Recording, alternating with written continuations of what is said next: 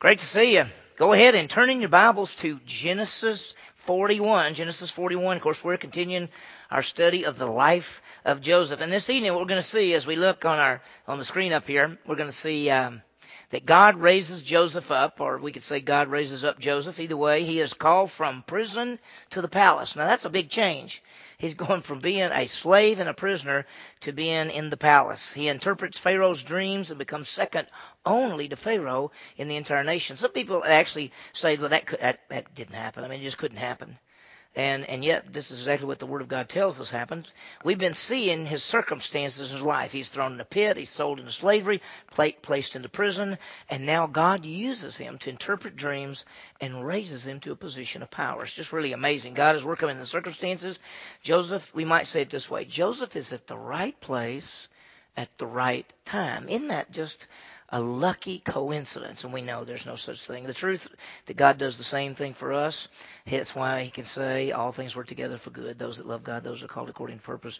This evening we see what we call from prison to the palace. Let's start with a prayer, and then we'll get into chapter 41. Let's pray. Heavenly Father, what a great night. Thanks for our uh, Wednesday night uh, crew, just the fun that we have as we come together and study the Bible. Thank you, Lord, for the great truths you've given us. Number one, Lord, thank you for the Bible. And it is your word. It is perfect. It is your your revelation. Thank you, Lord, that we can know it and apply it and pass it on. We thank you for our Savior Jesus. And Lord, we never want to take for granted how that we owed you death. We were going to be separated forever because we'd all sinned and come short of your glory. And yet, Jesus Christ came to the earth and died on the cross, becoming our substitute, taking our sin upon himself, being the satisfactory payment not for our sins only, but for the sins of the entire world. And then he died and rose again and conquering death, giving eternal life to all who believe. Thank you, Lord for your grace to us. Lord, we never want to take for granted grace. We never want to take for granted what you've done for us. And so, Lord, thank you for that. And then the privilege that we have as believers to serve you and to live for you and our lives would count for you. And so, Lord, we pray as we scatter in this community, we'll reach out with the love of Jesus Christ, the message of salvation, and we'd help people come to know Jesus and then bring them into this body and help them grow and train them and equip them and all those things, Lord. So thank you for that. Lord, we ask you tonight that as we look at chapter 41 and we see how you are working in Joseph's life. And Lord, we realize in the same way that you take our lives. You love us. You know us. You you're working in our lives to to do the things you want us to do. Lord, all all we care about is just that we would be faithful and that we would get to serve you. That's what counts, Lord. So we just ask you to teach us now. We ask all of this in Jesus' name. Amen. Well, I think you know when you when you turn on the TV, sometimes you see some of those touching scenes of of children who are starving. That did you see the places, the countries that are either torn by war or some kind of natural disaster and famine, and people are starving, and and you read that and you see that, and and you know it sort of breaks your heart, and you look at it and you go, boy, how do, how do people do it when they're when there's no food or anything? Well, you know, in America, we can't hardly comprehend famine. I mean, there there may be some people in our country who who might be starving, but as a whole, even those listed in the poverty in the United States would be rich anywhere else. In fact, I read some statistics that said government level poverty is between 13 and 15,000 a year, you know, what's considered the poverty. And then when you get the government relief, sometimes people listed in poverty are making 20 something thousand dollars a year. Uh, that's a lot more than some places who make maybe a dollar a day in some parts of the world. Well, famine is with you know the no no food no water without anything this evening as we look at this passage, we're going to see that God warns Egypt and says there's a famine coming. And you better be ready. And of course, God does that because He's going to save His nation of Israel. He's going to have Egypt ready to take care of His people when he takes them out of the land of Canaan. So there's a lot going. Tonight we're going to see God raises up Joseph. We'll see just the first part of it. The chapter is a long chapter. In chapter 41, there's 57 verses. We're not going to get all that far tonight. We'll get about, we'll, we'll go probably through about verse 36. That sounds like a lot. And if we just took a minute a verse, that would be flying, and that's 36 minutes. So we'll go through it as quickly as we possibly can. There's a lot there. Let me break down the passage for you just to show you the whole thing. We say Pharaoh's dreams. That's the first 24 verses. Then Joseph comes in to interpret the dreams. And then Joseph is selected and raised up. We won't see that tonight because we'll start at, stop after verse 36. And then We'll see what I call the plenty and the famine, the seven years of plenty and the seven years of famine. We'll see how that ties together. We're going to see that God takes Joseph and not only blesses him, but uses him. And that's what's so amazing. Think about what's happened from Joseph's side. Uh, he's been thrown in a pit. He's been uh, sold into slavery. Now he's been thrown into prison, and he's forgotten. because he told those the, the, the two king the king's servants and and the dreams came through and he said listen when your dream comes through and you know, go tell pharaoh to get me out of here well he never heard another word he'd say this is this is really the pits you know in a lot of different ways. From god's side what do we see? We see god preparing joseph to be at the right place at the right time. It's just amazing. Uh, you know, you look back at your life and and you think, what, you know, how did that work out so great? Or you know, it's amazing what God did there. Or it was good thing I went, good thing I went there. You know, and things like that.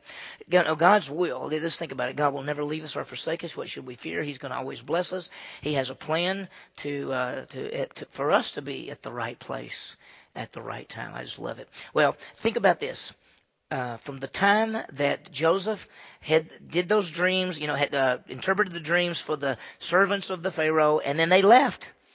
Two years. Two years. Not two weeks, not two months. You'd think maybe a couple of weeks, the guy, he's going to get around to it, he's going to get around to it. You go two months, you, he's going to get around to it, he's going to get around to it. Well, after a couple of years, you go, I, they just forgot me. That's what happened. They forgot me. One good thing about it, God never forgets. He never forgets you. We can look at our life and we can think people forget us or people don't care about us or this goes wrong or this goes wrong, but God never forgets about us. Well, look at chapter 41. Look at verse 1 because we're going to see what I call Pharaoh having the dreams. Now, it happened at the end of two full years. Two full years of what? What's he talking about? Two full years since those guys got out of prison and one of them, of course, one of them died and the other got back to his position. He should have told Pharaoh what happened, but he didn't it said in verse 23 of chapter 40, uh, yet the chief cupbearer did not remember Joseph, but forgot him. I think that if we had to go through life depending on whether people remembered us or forgot us, we'd be in trouble, wouldn't we? But good thing God never forgets. He's right there. So look, so it happened at the end of two full years that Pharaoh had a dream. And behold, he was standing by the Nile. Now what was going to happen? He's going to give us the dream. He's going to tell us what happened. And lo, from the Nile there came up seven cows, sleek and they get grazed in the marsh grass. So the first thing that we see in verse 2 is there's these seven beautiful cows come up. But look at verse 3. Then behold, seven other cows came up after them from the Nile, ugly and gaunt and they stood by the other cows on the bank of the Nile. Now you can, Pharaoh's dreaming this dream and he sees seven cows coming up and he's going, whoa, those are good looking cows. And then he's, he's, oh, those are terrible looking cows. And then look what happened. Then the ugly and gaunt cows ate up the seven sleek and fat cows. Then Pharaoh awoke. That's enough to wake anybody up. He said, what happened? What is going on? The, the bad ones ate up the good ones. That's a, that's not a, that's not a good dream. He said, you know, that wasn't that good a dream. So he's going to go back to sleep. He fell asleep and dreamed a second time. And behold, seven ears of grain came up on a single stalk, plump and good. And then right behind it, then behold, seven ears, thin and scorched by the east wind, sprouted up after them. So here's what he sees. Seven ears of grain, seven thin ears. So he's got seven good, sort of, and you might say, gosh, this is almost the same thing again. Then, verse seven, then the, the thin ears swallowed up the seven plump and full ears. Pharaoh awoke, and behold, it was a dream. Now, when he awoke, I like to put it this way: he it was a special dream. He knew something is going on. What does all this mean? You know, how much of the Bible was written when this happened? None. There's not any written revelation. We know that before written revelation, dreams you know, that God used dreams in a lot of different ways. Here's a dream that God is giving to Pharaoh to tell him the future. And it's not for Pharaoh's benefit. Whose benefit is it for? Jewish people. It's for his people. He's protecting his people by giving Pharaoh a dream. So watch what happens. Now, in the morning, verse 8, his spirit was troubled, so he sent and called for all the magicians of Egypt and all the wise men, and Pharaoh told him his dreams, but there was no one who could interpret them to Pharaoh. So in the morning when he woke up, he said, you know, I'm really bothered about this. So he called for his wise men. He called for his magicians. He called for these, these ones that are supposed to know something. And he said, listen, I, I had this dream. You need to tell me what it was. I saw these seven good cows and then seven bad cows and seven bad cows ate up the seven good cows. I saw these seven big ears of grain and then seven came and ate them. Uh, what do you think this means? And they all went, uh, uh, uh, we don't know. We don't know. Nobody could figure it out. Notice verse 9. Then the chief cupbearer spoke to Pharaoh, saying, I would make mention today of my own offenses. In modern terminology, he'd say, I'd like to bring up where I, I realized I'm wrong about something. I'm wrong about something. What's he wrong about? What was he supposed to do? What did Joseph ask him to do? When you get out, go to Pharaoh and say, look, there's a guy up there that told me a dream came true perfectly. We need to get him out of prison because he says he hadn't done anything wrong. But the chief cupbearer is saying, I'd like to make mention today of my own offenses. I'd like to, I'd like to bring up and remind you, let you know that I've, I've done something wrong. What was it? Well, he said, you know, Pharaoh was furious with his servants. He said, there was a time you were really mad and he put me in confinement in the house of the captain of the bodyguard, both me and the chief baker. He said there was a time that, that Pharaoh was was really mad, and he's talking to Pharaoh in a, a third person. He was saying there was a time when Pharaoh was really mad, and he put me in the guard, that you know, the captain of the of the bodyguard. He put me, you know, over there, and and and and the chief baker. So you you know we did wrong and you put us in there. Well, we had a dream on the same night, both of us, he and I, and each of us dreamed according to the interpretation of his own dream. We had this dream and, and we knew that, that we knew there was something because we had dreams. We just didn't know what they meant, but we knew there was something. Now there was there was a Hebrew youth. How old is he? Have any idea? He says there's a Hebrew youth. How many years have passed? Two. You know how old Joseph's going to be when he gets raised up to power? And it's going to happen here pretty quickly. How old is Joseph going to be? Do you know? He's going to be 30 years old. So how old was he when the guys saw him? He was 28 years old. He's a Hebrew youth. That's what they, you know, he said there was a, there was a young Hebrew. He was with us there, a servant of the captain of the bodyguard, and we related to him, and he interpreted our dreams for us. In fact, we told him we had these dreams, and he said, "Oh, I, tell me the dream. I, I can tell you. I can tell you." And so we told him, and he interpreted the dreams for us. To each one, he interpreted according to his own dream. He told me what my dream was about. He told me what uh, you know the chief baker's dream was about. Just and just as he interpreted for us, so what happened? He restored me in my office, but he hanged him. He probably went ahead and told Pharaoh, here's what my dream was that this, and, and he told me that you'd restore me, and that's exactly what you did. You restored me. The other one who told, he said he was going to die and the birds were going to eat out the top of his head, and that's exactly what happened. This guy could tell what the dreams meant. They came true, just like he said. Well, what is Pharaoh going to think? What's Pharaoh's problem right now? I got a dream. I can't, nobody can figure it out. He's saying, I know a Hebrew guy that told us our dreams and they came through perfectly. So, uh, he must have some ability to interpret dreams. Where did he get this ability? Where, where, where would Pharaoh think he might get this ability from? Maybe he thinks that he's just one of those people that can know that kind of thing. Or maybe one of the gods or something somewhere has given him this ability. I mean, because when you talk about Pharaoh, uh, who who was a god to Pharaoh? Hmm? Well, uh, Pharaoh was a god. He was a god to himself. Any other gods? The sun was a god. Nile River was a god. Frogs were gods. Bugs were gods. Beetles were gods. Lightning was gods. I mean, all of that, see?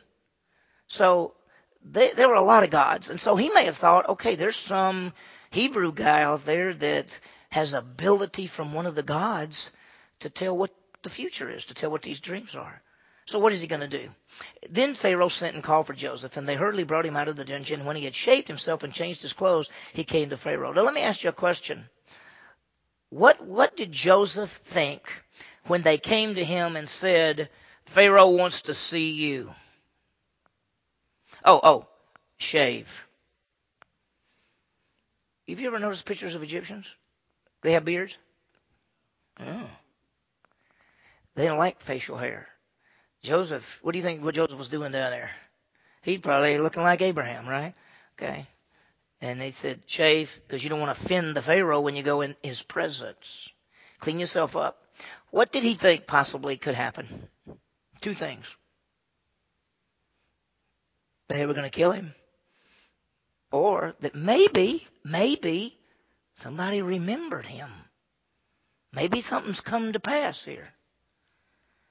See, he's getting cleaned up. He may have thought, they're not going to kill me. I mean, surely they're not going to tell me to clean up and then kill me. I mean, right? You know, who knows? So here's what happened, verse 15.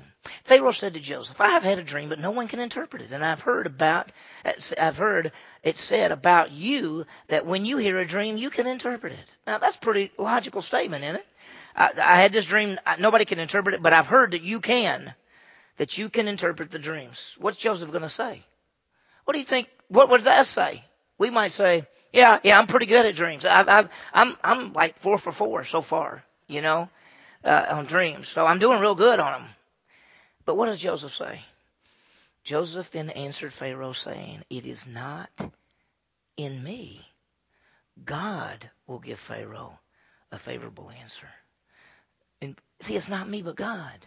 Joseph never takes credit for the things God uses him to do.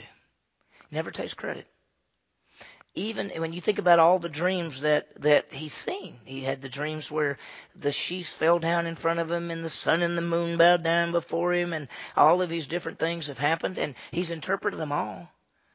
And instead of him saying yeah I, i'm pretty i'm pretty good at dreams he said it's not me. It's god. God is the one who does it he gets the glory. Joseph makes it very clear that God is the one who does it. It's not himself, that he's just the instrument. One of the things I think we've got to realize that is a great truth. We are just instruments. We're just the instruments that God uses. Let me ask you something. If you if you if you got to teach a Bible study, if you help people with crafts, if you lead somebody to Christ, if you somebody comes and asks you a Bible question and you can answer it, if you get to do any of that, that you can't say, "Look what I did." All you can say is, "God is so great. He used me. He let me get to be the one to do that. It was God through us." And when you know, I, I have the privilege of getting to teach a lot. I mean, I do Sunday morning, Sunday school, Sunday night, Wednesday night. I mean, I get to do it a lot. But it's God who gets all the glory. It's God. I get to be used by God. That's how I really look at it. The truth in our lives, we're just instruments. God gets all the glory. What is Joseph saying? It's not me. God will give Pharaoh the answer. Notice, God will give Pharaoh, and look at, notice this, a favorable answer. That's verse 16. A favorable answer.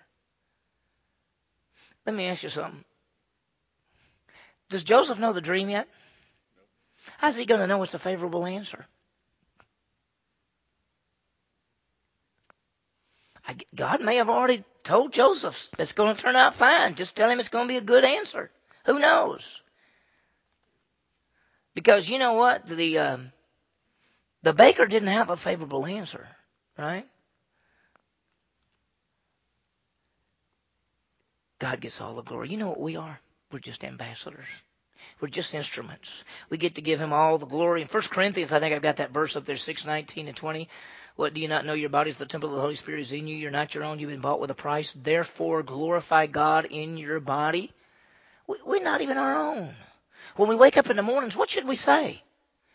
What do you want me to do? Where do you want me to go? What do you want me to do today? And we look at our lives and we should be saying, what encounters do you have for me today? Who's going to come into the store? Who's going to come into the house? Who am I going to see on the street? Who am I going to see at the church? Who am I going to see over here? Who am I going to work with? Who am I going to see in class? Who, am I, who are we going to see that God's going to use us to touch for Jesus Christ? I read a statement the other day. It says, Christ offered himself for our sins so that we could offer ourselves for his service. It's a great truth. Joseph didn't try to do any bargaining with Pharaoh. He didn't say, well, you know, I'll give you the answer if you'll get if you'll if you won't send me back to that prison. I'll give you the answer. He didn't do any bargaining at all. All he says is, it's not me, but God will give you the answer. So watch what happens. So Pharaoh spoke to Joseph. He said, Look, in my dream, behold, I was standing on the bank of the Nile. Okay. And behold, seven cows, fat and sleek, came up out of the Nile, and they grazed in the marsh grass. I mean, they, they look good. Lo, seven other cows came up after them, poor and very ugly and gaunt. Uh, t- truthfully, such as I have never seen for ugliness in all the land of Egypt. He's saying, you know, I'm Pharaoh, and we only got good stuff here. That's the worst cows I ever saw. I don't think, I don't, I'm not even sure those were Egyptian cows, because I've never seen anything that ugly and that horrible looking. Yet, uh, and he says in verse 20, and, and the lean and ugly cows ate up the first seven fat cows. You know what he's thinking? That's got to mean something. That's got to mean something. But here's the part that's really weird. Notice. And yet when they had devoured them, it could not be detected that they had devoured them, for they were just as ugly as before. Then I woke. What do you think if, if these thin cows ate big old fat cows, what would happen to the thin cows? They'd get fatter. But it looked like nothing helped them at all. I mean, there's a point to this, you know. You know what it's going to be later on? He's going to say, when the famine comes, we're not going to remember the blessing.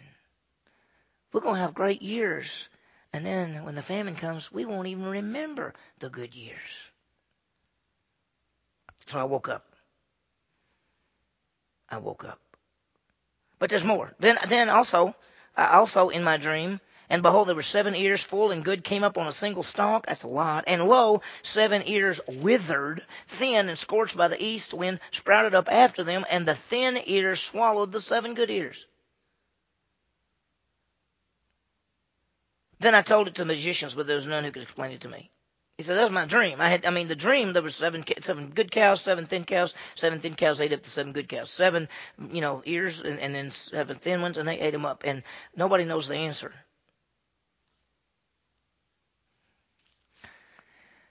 This is not new to Joseph. He's been having dreams and dealing with dreams for a long time. Does anybody know how old he was when he was taken off? He was 17. 17. 13 years had passed. He had dreams before he was 17 because you remember he told his brothers.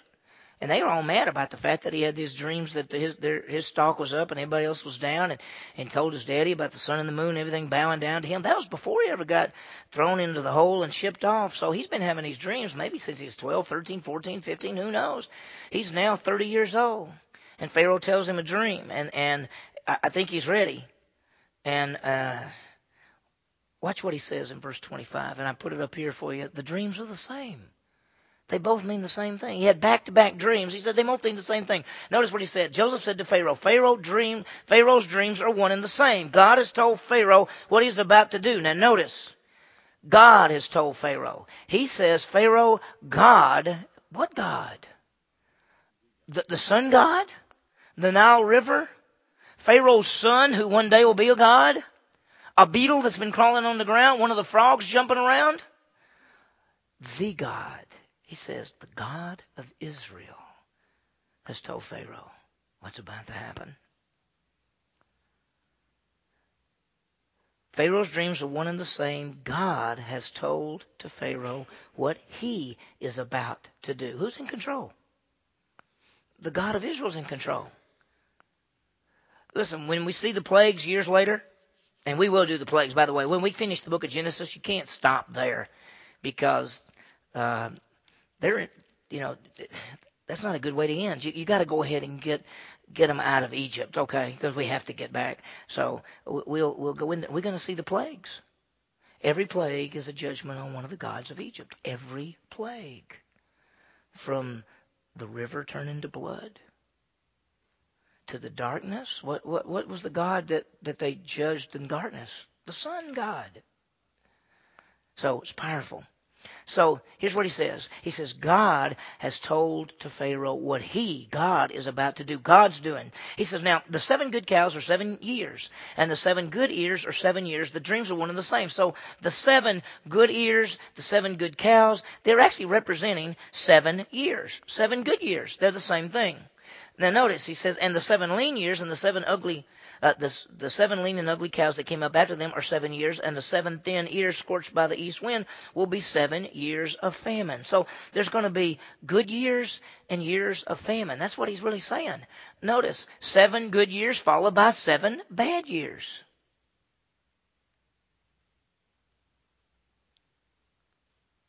Then he says this. It is as I have spoken to Pharaoh. God has shown to Pharaoh what he is about to do. Once again, this is from God, this is to Pharaoh, and this is what God is going to do. Could you say, wouldn't it be, wouldn't it be amazing if God came to us, to you, and said, I'm God, I'm talking to you, and this is what I'm going to do. Would you be excited about that? You'd probably be scared. Well, he's done that. He put it in a book. Hadn't he already told you everything he's going to do? Didn't he give you in written revelation what he's going to do? Uh, is he coming back? Is he coming in the clouds? Is it going to be a tribulation? Is he coming back as the king? Is he going to rule for a thousand years? Will there be a great white throne judgment? I mean, is there going to be a judgment seat of Christ? I mean, hadn't he told us these things? You know, he's actually said, here's what I'm about to do. I put it in, a, I didn't just tell you because you might go, was that a dream? He said, no, I actually wrote it down for you so you don't even have to guess about it.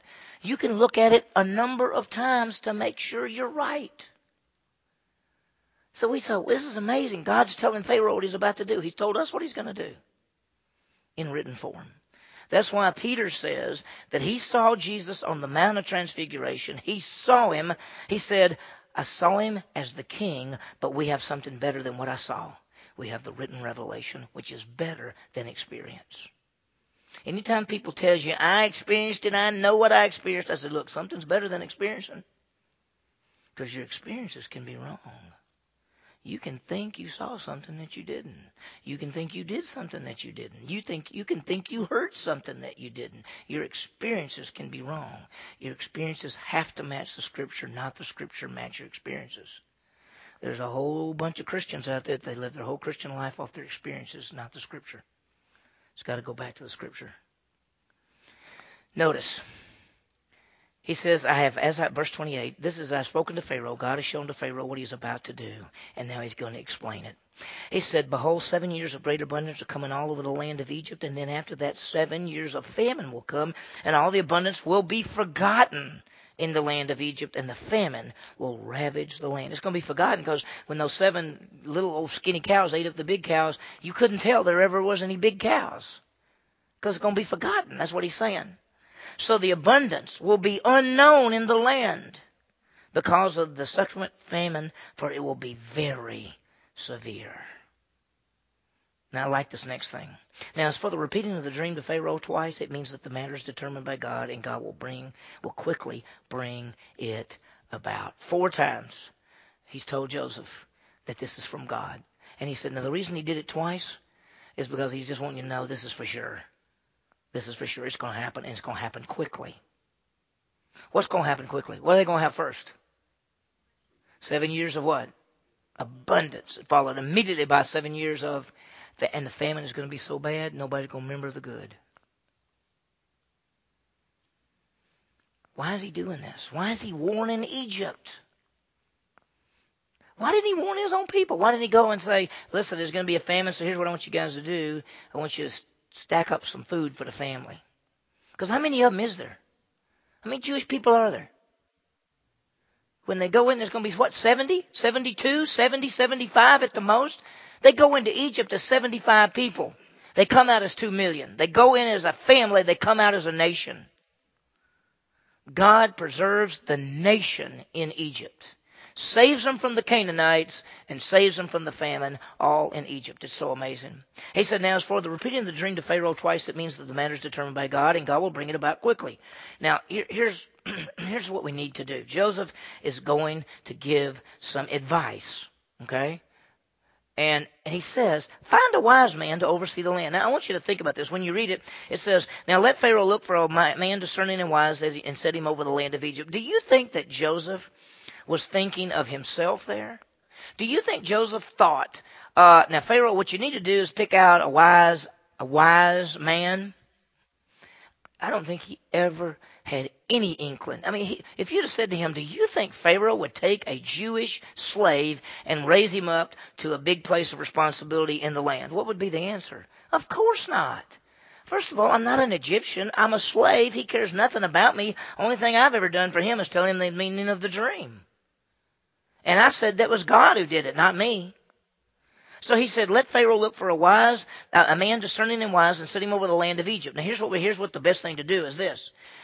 He said, Let Pharaoh take action to appoint overseers in charge of the land, and let them exact a fifth of the produce of the land of Egypt in the seven years of abundance. In other words, as the years come in, just take some out and store it up. Let them gather in all the food of these good years that are coming, and store the grain up for food in the cities under Pharaoh's authority, and let them guard it. In other words, let's put all this food, Pharaoh, you get your soldiers, you get your guards, and you put it in the city, and you keep it there. Let the food become as reserve for the land for the seven years of famine which will occur in the land of Egypt, so that the land will not perish during the famine. Why is it so important that the Egyptians do not perish in the famine? Because that's where the Jewish people are going to be. That's the plan. He's going to bring them down there. So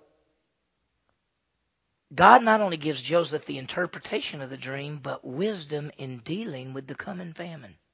He said, just get, let a, let a really wise man pick out and, and as these seven years of, of abundance come, uh, take, you know, some percentage of that and, and, and, and store it back. And then when the famine comes, there'll be food for people to eat so that we, so that we won't die.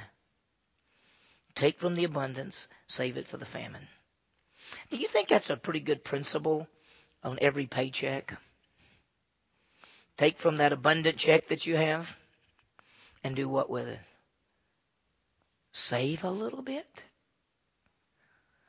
One of the Proverbs says, The wise man saves, but the foolish man spends all he has.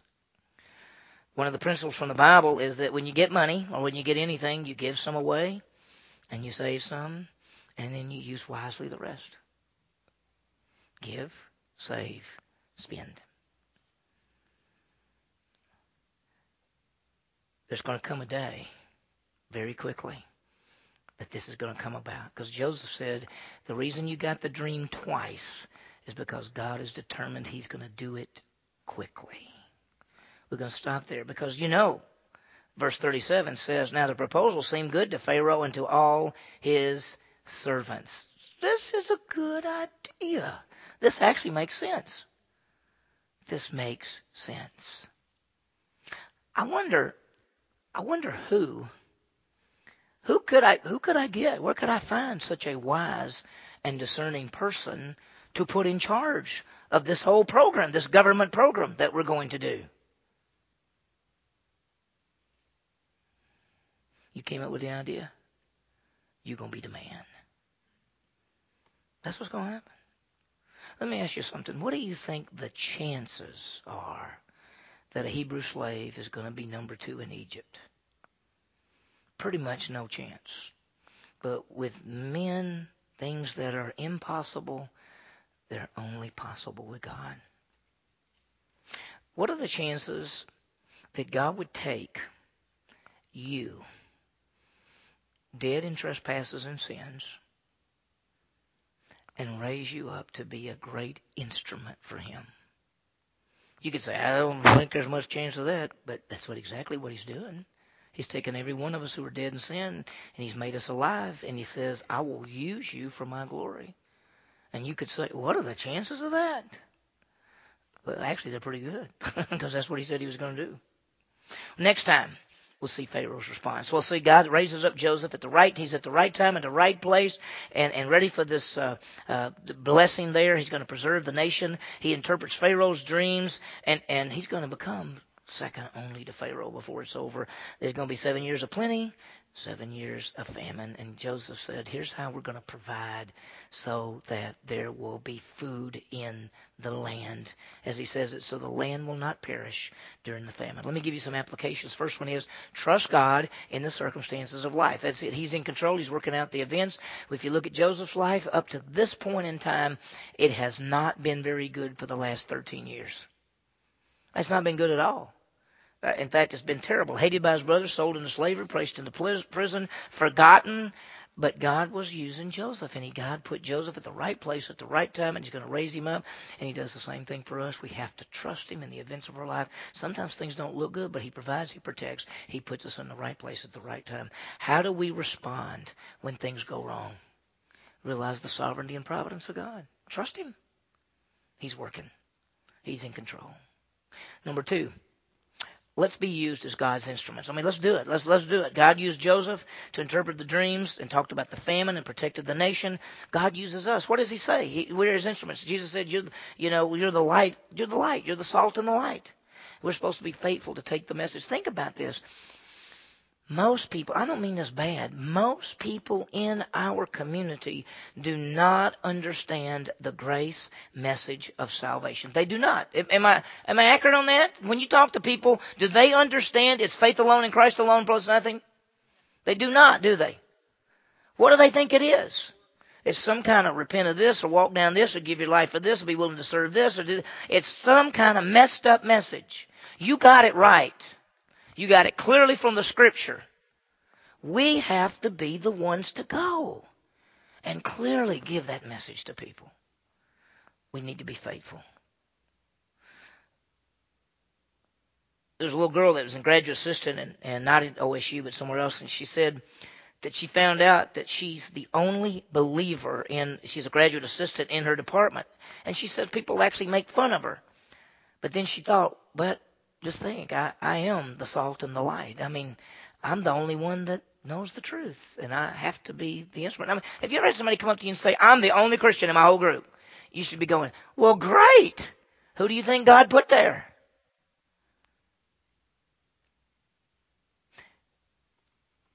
One of the Gallup polls, which is about eight years ago, estimated 50 million people in the United States claimed to be born again. 50 million. Here's the question why come we're not making that much difference? Some have said, well, because we're biblically illiterate, we don't even know what the Bible says, and some say we're just disobedient. They did a survey that said 11% of the believers read their Bibles. 11% read their Bibles. What does that mean? 89% does what? Does not read their Bibles. Now, we didn't say study the Bible. We said read it. I mean, Reading is just the start before you can study, right? It's hard to study if you don't read it. Think about our church. Do you think more than 11% of the people connected with this church read their Bibles?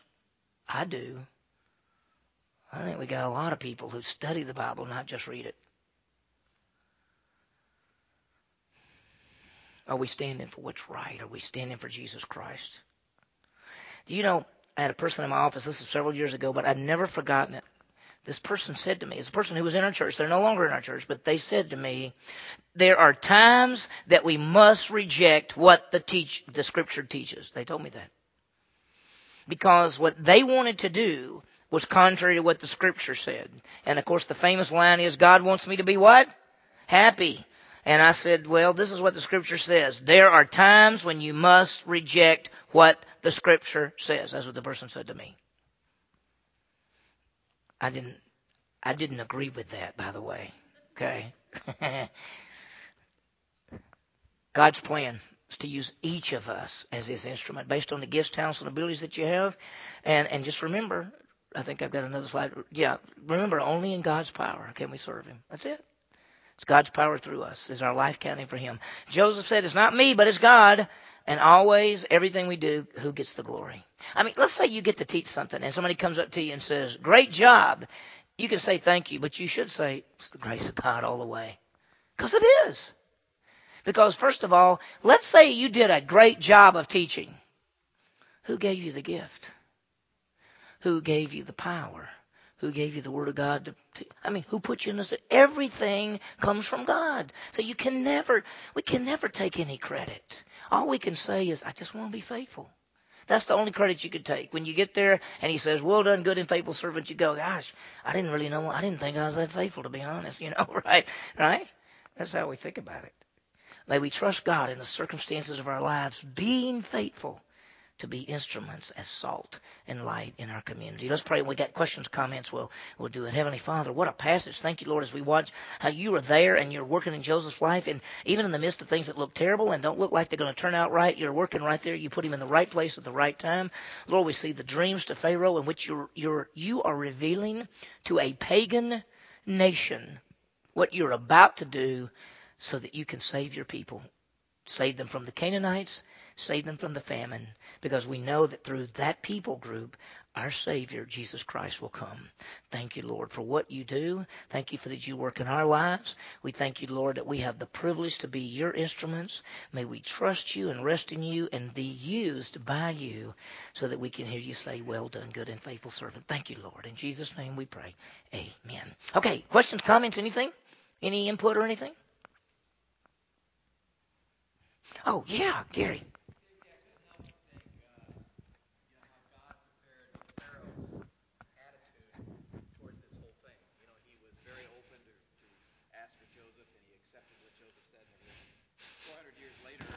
I know it. It's like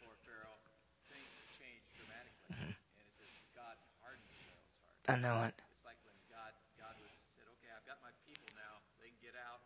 Egypt's your history."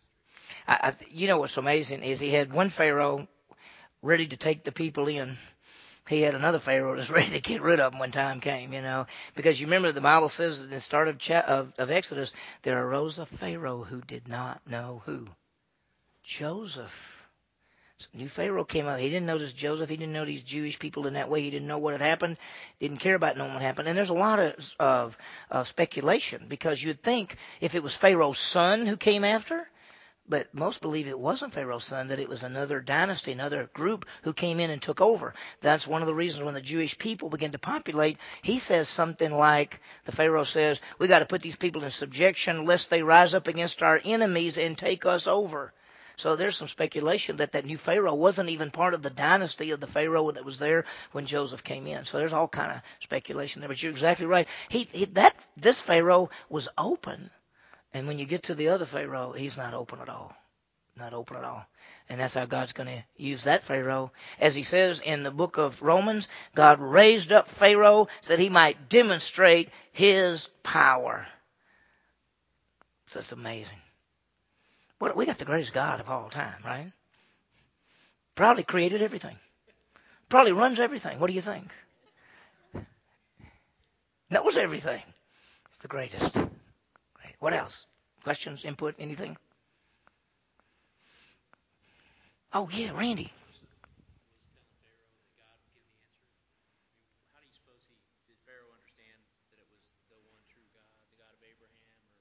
What I think. Yeah. Right. Um, he, he probably, we're not sure what he was speaking then. He, cause he could have had an interpreter because we're going to see later on that Joseph learns Egyptian, and when his brothers come, Joseph speaks through an interpreter, actually, like he doesn't understand his brothers. Um, he knew as a Hebrew, and he knew that the Jewish people had a God, the God of the Hebrews. And so somehow I think that the way Joseph probably said it was, God, God, my God, the God will tell you. And I think Joseph, eh, you know, just acted like, hey, there's really only one God. You know, so I think he thought, okay, the God of the Hebrews is going to tell me. That help any? That's the best way I look can look at it.